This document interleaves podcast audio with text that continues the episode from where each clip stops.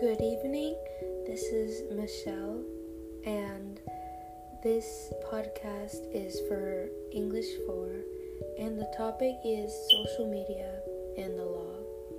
What laws are there about your rights, your school's rights, and your employer's rights? I found that there is an act that protects children and their safety online. This act is called the Children's Online Privacy Protection Act, abbreviated COPA. I've also found that there are three state laws that prohibit employers from taking specific actions, such as requiring or requesting username, account passwords, or login credentials for job applicants and employees. That also includes their personal social media accounts. Requiring an employee to add or friend another employee or manager. Requesting employees to change privacy settings. There are also acts that consider the ways that schools use social media.